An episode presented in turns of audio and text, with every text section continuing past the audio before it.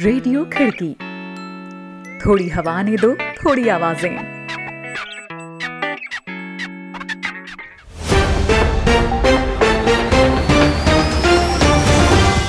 आज है तारीख 28 अगस्त और दिन शुक्रवार। खिड़की इंटरनेशनल बुलेटिन में अभिवादन स्वीकार करें शादाब हसन खान का। एक नज़र कार्यक्रम की खास खबरों पर। ट्रंप ने स्वीकारा अमेरिका के छियालीसवें राष्ट्रपति पद के लिए नामांकन डेमोक्रेटिक उम्मीदवार पर हमलावर हो गिनाई अपने कार्यकाल की उपलब्धियाँ At the Democrat National Convention, Joe Biden and his party repeatedly assailed America as a land of racial, economic, and social injustice. So tonight I ask you a simple question. How can the Democrat Party ask to lead our country when it spends so much time tearing down our country? रूस के राष्ट्रपति Vladimir Putin ने Belarus में दखल देने के दिए संकेत। चीन ने दक्षिण चीन सागर में एयरक्राफ्ट कैरियर को नष्ट करने वाली मिसाइल दाग कर दी अमेरिका को चेतावनी। रहेंगी दुनिया भर की और भी अहम खबरें तो बने रहे बुलेटिन में शादाब हसन खान के साथ।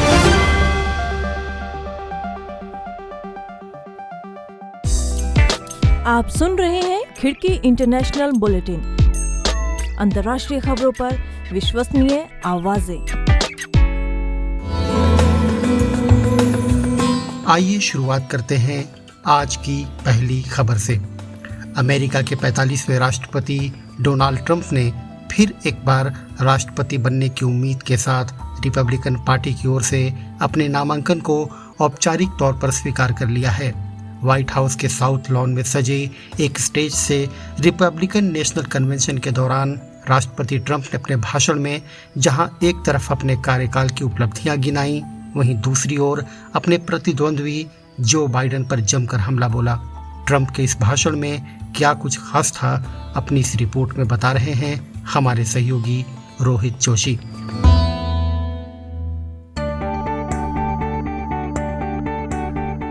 व्हाइट हाउस के साउथ लॉन में सजाए गए स्टेज से रिपब्लिकन नेशनल कन्वेंशन के आखिरी दिन अपने नामांकन को स्वीकारने के बाद राष्ट्रपति ट्रंप ने अपने भाषण का इस्तेमाल, जहाँ एक और अपने कार्यकाल की उपलब्धियाँ गिनाने में किया तो वहीं अपने प्रतिद्वंदी जो बाइडेन पर हर संभव हमला करने में भी।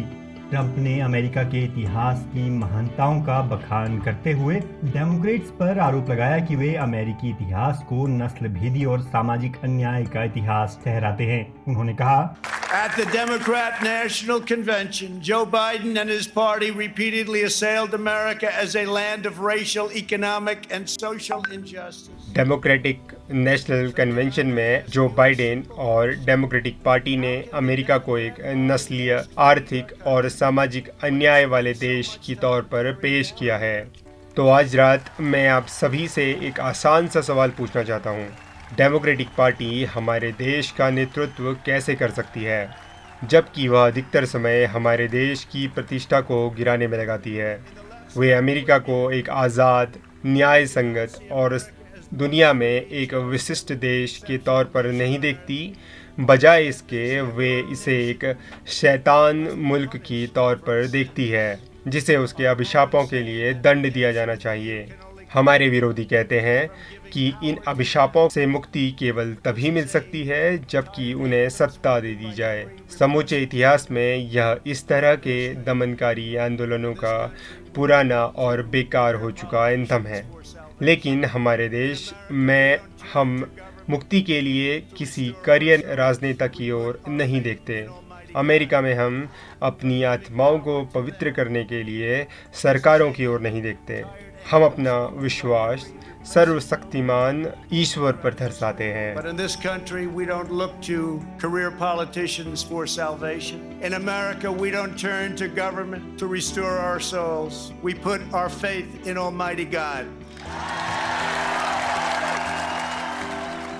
ट्रंप ने आगामी चुनावों को इतिहास का सबसे ऐतिहासिक चुनाव बताया। This is the most important election in the history of our country उन्होंने कहा कि इससे पहले कभी भी मतदाताओं के पास दो पार्टियों, दो नजरियों, दो दर्शनों और दो एजेंडाज को लेकर इतने स्पष्ट विकल्प नहीं थे। उन्होंने कहा कि यह चुनाव निर्धारित करेगा कि क्या अमेरिकियों ने अमेरिका के सपने को बचा लिया है या फिर एक सोशलिस्ट एजेंडा को अपने मकसद को तबाह करने की इजाज़त दे दी है। ट्रंप ने दावा किया कि उन्होंने अमेरिका के असफल पॉलिटिकल क्लास को सत्ता से बेदखल कर दिया और अमेरिका फ़र्स्ट की नीति का आगाज़ किया उन्होंने कहा I kept my promise. मैंने अपना वादा निभाया Together, we have ended the rule of the failed political class. हमने साथ मिलकर अमेरिका के असफल पॉलिटिकल क्लास के शासन को समाप्त कर दिया। अब वे किसी भी तरह अपनी ताकत को वापस पाने के लिए बेचैन हैं। वे लोग मुझसे गुस्सा हैं क्योंकि मैंने उन्हें आगे रखने के बजाय बस इतना किया कि मैंने अमेरिका को आगे रखा। मैंने कहा America first America first.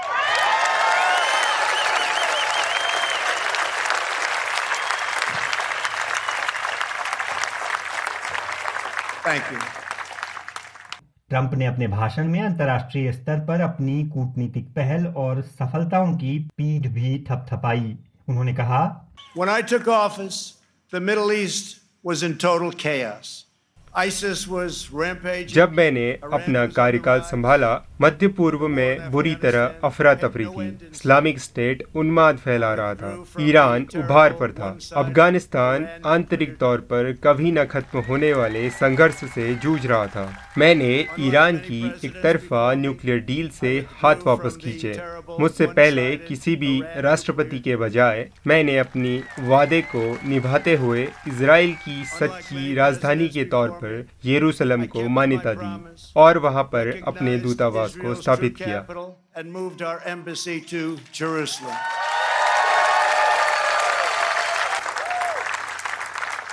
But not only did we talk about it as a future site, we got भविष्य it के done. भरोसे छोड़े बगैर हमने इसे तुरंत बनाया And this month we achieved और deal इस महीने हमने पिछले 25 सालों के बाद मध्य पूर्व शांति समझौता कराने में कामयाबी हासिल की है इसके लिए यूएई और इसराइल का शुक्रिया In addition, we obliterated 100% of the ISIS caliphate and killed its founder and leader. इसके अलावा, हम इस्लामिक स्टेट का नामो निशान मिटाने में शत प्रतिशत कामयाब हुए हैं और हमने उसके संस्थापक और प्रमुख नेता अबू बकार अल बगदादी को मार डाला है। साथ ही हमने अब तक दुनिया के नंबर वन आतंकवादी कासिम सुलेमानी को भी एक अलग अभियान में मार डाला।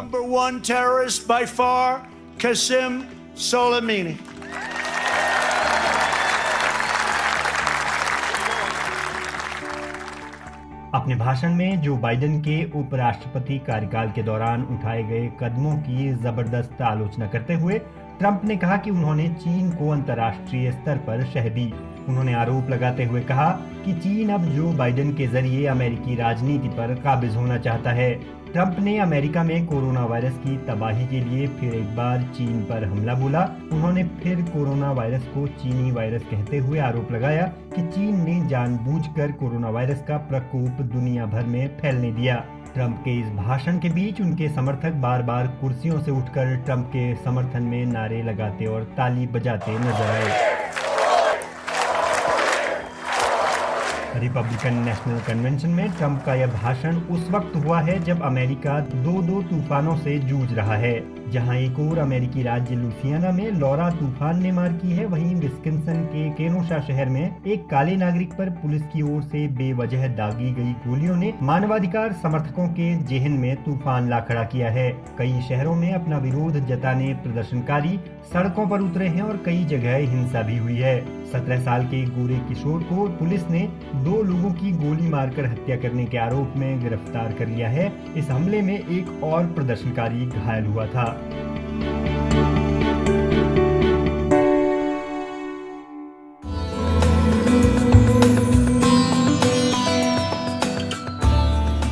यह कार्यक्रम आप खिड़की डॉट कॉम के साथ ही खिड़की के यूट्यूब चैनल, फेसबुक पेज और व्हाट्सएप ग्रुप में भी सुन रहे हैं। और मैं हूँ शादाब हसन खान। अगली खबर रूस से, जहाँ बेलारूस में दो सप्ताह से जारी राजनीतिक गतिरोध और विरोध प्रदर्शनों के बीच रूस के राष्ट्रपति व्लादिमीर पुतिन ने चेतावनी दी है कि वह वहाँ के हालात बिगड़ने की स्थिति में रूस से पुलिस भेजने को तैयार हैं। बृहस्पतिवार को रूस के सरकारी टीवी चैनल को दिए साक्षात्कार में पुतिन ने कहा कि हालाँकि अभी बेलारूस की परिस्थितियाँ ऐसा कदम उठाने लायक नहीं हुई हैं। उन्होंने उम्मीद जताई कि पड़ोसी मुल्क में हालात काबू में आ जाएँगे। 26 साल से लगातार बेलारूस में सत्तासीन अलेक्जेंडर लुकाशेंको के अगस्त के पहले सप्ताह में छठी दफ़ा राष्ट्रपति चुने जाने के बाद वहाँ लोग सड़कों पर भारी तादाद में उतरकर विरोध प्रदर्शन कर रहे हैं। विपक्ष का आरोप है कि चुनाव में धांधली की गई है। पुतिन ने साक्षात्कार में दावा किया कि लुकाशेंको ने खुद उनसे कहा है कि ज़रूरत पड़ने पर रूसी पुलिस बल को बेलारूस भेजने के लिए तैयार रखें। हालाँकि पुतिन और लुकाशेंको के बीच इस बात पर रजामंदी है कि फ़िलहाल ऐसा करने की ज़रूरत नहीं दिख रही और उम्मीद है कि आगे भी नहीं होगी। पुतिन ने कहा कि हमारे बीच सहमति बनी है कि तब तक ऐसा न किया जाए जब तक कि हालात काबू से बाहर न होने लगे। जब तक कि चरमपंथी तत्व सियासी नारों की आड़ लेकर अपनी सीमा लांघकर लूट मार न करने लगे। जब तक कि वे सार्वजनिक संपत्तियों को नुकसान पहुंचाते हुए प्रशासनिक इमारतों पर कब्जा न करने लगे। हम यह कदम नहीं उठाएँगे। लुकाशेंको के प्रदर्शनकारियों पर बल प्रयोग करने की निंदा करने और उनको संकट का हल निकालने के लिए विपक्ष से बातचीत करने की नसीहत देने वाले पश्चिमी देशों पर हमला बोलते हुए पुतिन ने कहा कि कुछ अदृश्य विदेशी ताकतें बेलारूस में जारी हलचल के बीच राजनीतिक फ़ायदा उठाने के प्रयास कर रही हैं। पुतिन का मानना है कि ये ताकतें अपने राजनीतिक हितों को साधने के लिए बेलारूस में नेतृत्व परिवर्तन करवाकर मनचाहे फैसले करवाना चाहती हैं। रूस के इस रुख के पीछे वजह यह है कि वह क्षेत्र में पश्चिमी देशों के विस्तार को रोकने और अपने ऊर्जा निर्यात के लिए रास्ता बनाने में बेलारूस का इस्तेमाल करना चाहते हैं। गौरतलब है कि दोनों देशों के बीच नजदीकी राजनीतिक आर्थिक रिश्ते बढ़ाने और सैन्य सहयोग के लिए संयुक्त समझौता है। दूसरी तरफ़ लुकाशेंको बेलारूस की सोवियत ढर्रे वाली अर्थव्यवस्था को चलाने के लिए सस्ते रूसी ईंधन और दूसरे सब्सिडी पाने के लिए रूस पर निर्भर हैं।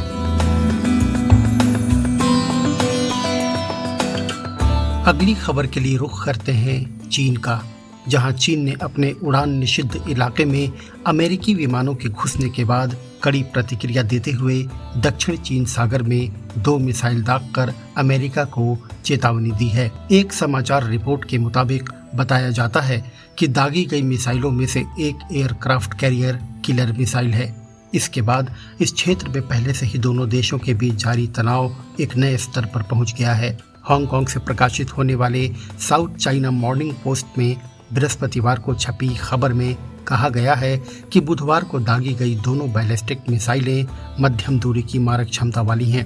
पहली मिसाइल डी एफ़ छब्बीस बी किंगहाई प्रांत से, जबकि दूसरी डी एफ़ इक्कीस डी झेजियांग प्रांत से उस वक्त दागी गई, जब चीन के उड़ान निषिद्ध इलाके में अमेरिकी विमानों की गतिविधियाँ देखी गईं।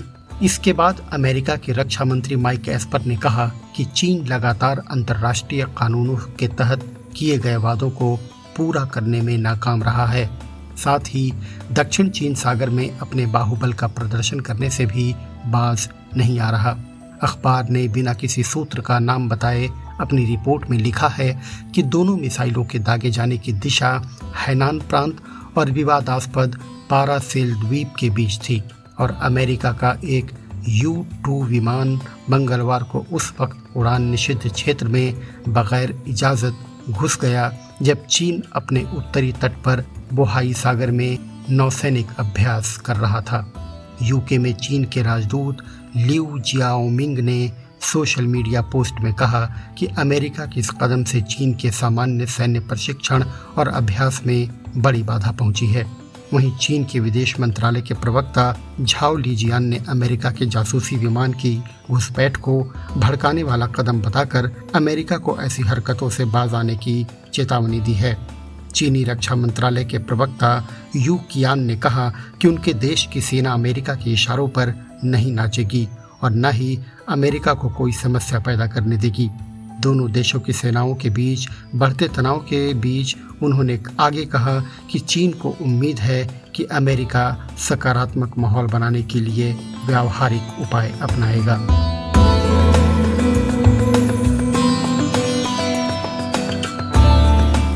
बृहस्पतिवार को अमेरिका के राज्य लुसियाना के दक्षिण पश्चिम में लौरा नाम के एक ज़बरदस्त तूफ़ान ने मार की है। इसके चलते लेक चार्ल्स शहर में कई इमारतें ध्वस्त हो गई हैं। इस तूफ़ान की चपेट में आकर अब तक कम से कम चार लोगों के मरने की खबर है। एक पेड़ के एक इमारत पर गिरने से 14 साल की लड़की की मौत हो गई। तूफ़ान से सप्लाई लाइंस के टूटने के कारण पूरे इलाके में बिजली की आपूर्ति बंद है।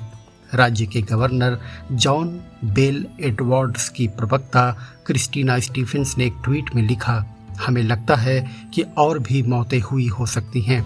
240 किलोमीटर प्रति घंटे की रफ्तार से चली हवाओं के चलते लेक चार्ल्स शहर में कई इमारतें ध्वस्त हो गईं और कई इमारतों के शीशे चटक गए। सोशल मीडिया में तैर रहे वीडियोस में देखा जा सकता है कि सड़कों पर इमारतों के मलबे का ढेर लगा हुआ है। इधर लेक चार्ल्स शहर के पश्चिम में तकरीबन साढ़े छः किलोमीटर दूर एक केमिकल प्लांट में आग लगने की भी खबर है। इस प्लांट के ऊपर हवाओं से तबाह हो गए नज़ारों के बीच हवा में तैरती काली मोटे धुएँ की परत काफ़ी दूर से देखी जा सकती है। गवर्नर एडवर्ड्स ने स्थानीय लोगों को सुरक्षित स्थानों पर शरण लेने की सलाह दी है। इस बीच ट्रैफ़िक को रोक दिया गया है।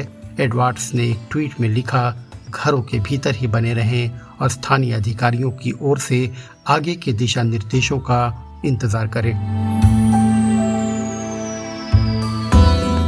अगली खबर रूस से है, जहाँ रूसी अभियोजकों ने कहा है कि राष्ट्रपति व्लादिमीर पुतिन के धुर विरोधी नेता अलेक्सी नावल्नी की अचानक तबीयत बिगड़ने के मामले में किसी भी आपराधिक जाँच की ज़रूरत नहीं है। उन्होंने कहा है कि ऐसे कोई संकेत नहीं है जिससे यह लगे कि इस मामले में कोई अपराध हुआ हो। लेकिन नवाल्नी के समर्थकों का मानना है कि उन्हें जहर दिया गया था। रूस के गृह मंत्रालय ने कहा है कि उसने इस मामले की प्रारंभिक जाँच तो शुरू की थी, लेकिन यह एक रूटीन जाँच थी। चवालीस साल के नावलनी की तबीयत साइबेरिया के शहर टॉम्स्क से मॉस्को की एक हवाई यात्रा के दौरान अचानक से बुरी तरह बिगड़ गई थी। उनके विमान की आपात लैंडिंग कराकर उन्हें ओम्स के एक अस्पताल में भर्ती कराया गया था। बाद में शनिवार को उन्हें इस अस्पताल से बेहतर इलाज के लिए एक अत्याधुनिक एयर एंबुलेंस के ज़रिए जर्मनी ले जाया गया था। अभी नावलनी बर्लिन के अस्पताल में कोमा की हालत में है। हालाँकि डॉक्टरों ने बताया है कि वे अब खतरे से बाहर हैं। अस्पताल ने कहा है कि उनकी प्रारंभिक जाँच में पता चला है कि उन्हें जहर दिया गया था। हालाँकि साइबेरिया के अस्पताल में जिन रूसी डॉक्टरों ने उनका इलाज किया था, उन्होंने किसी भी किस्म का जहर दिए जाने से इनकार किया था।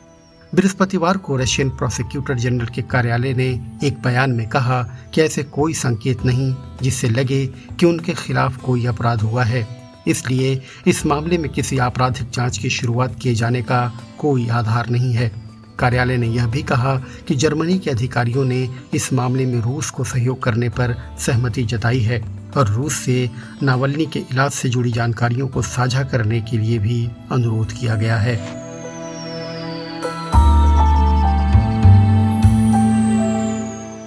माली में बीते सप्ताह तख्ता पलट के बाद हिरासत में लिए गए पूर्व राष्ट्रपति इब्राहिम बाउकर कीता को बृहस्पतिवार को रिहा कर दिया गया है। बता दें कि बीती 18 अगस्त को विद्रोही सैनिकों ने कीटा को बंदूक की नोक पर हिरासत में ले लिया था। और उन्हें इस्तीफा देने के लिए भी मजबूर किया था। इसके बाद से National Committee for the Salvation of the People के सैन्य अधिकारियों ने इस पश्चिम अफ्रीकी देश को अपने नियंत्रण में ले लिया है। संगठन के प्रवक्ता जिब्रीला माइगा ने एएफपी समाचार एजेंसी को बताया, राष्ट्रपति कीता अब स्वतंत्र हैं, वह अपने घर पर हैं। इसके अलावा उन्होंने कोई और जानकारी नहीं दी।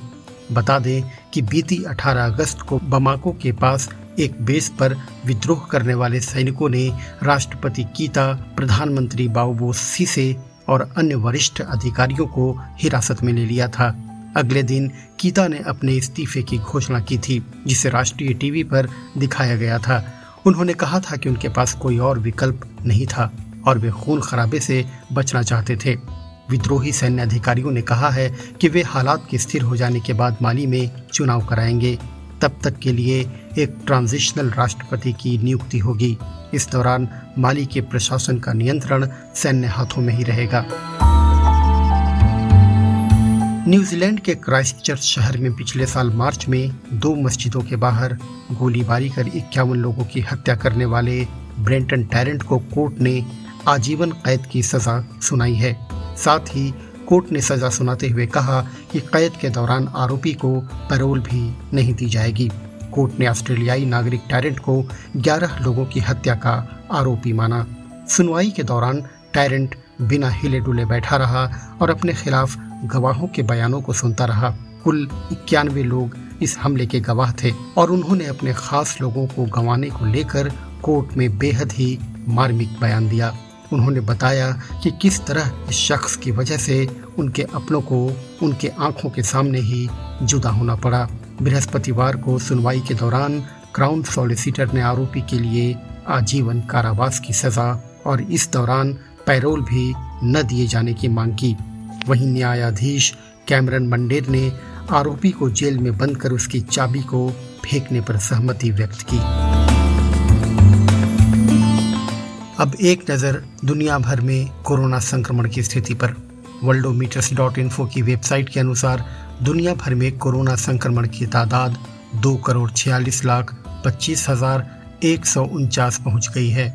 अब तक कुल मौतों का आंकड़ा आठ लाख पैंतीस हज़ार छः सौ सत्ताईस दर्ज किया गया है और एक करोड़ सत्तर लाख तिरानवे हज़ार दो सौ अठासी लोगों को सुरक्षित बचाया जा सका है। यहाँ बताए गए सारे आंकड़े वर्ल्डोमीटर्स डॉट इन्फो से लिए गए हैं। तो दोस्तों, आज का यह इंटरनेशनल बुलेटिन आपको कैसा लगा, इस बारे में ज़रूर कमेंट करें। आप जिस भी प्लेटफॉर्म पर खिड़की को सुन रहे हों, लाइक और शेयर करना ना भूलें। खिड़की के यूट्यूब चैनल को भी सब्सक्राइब करें और बेल आइकन टैप कर लें ताकि हर अपडेट आपको मिलती रहे।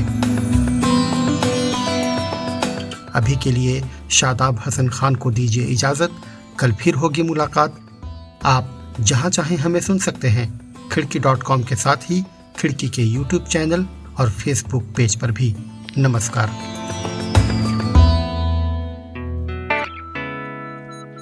रेडियो खिड़की। थोड़ी हवा ने दो, थोड़ी आवाज़ें।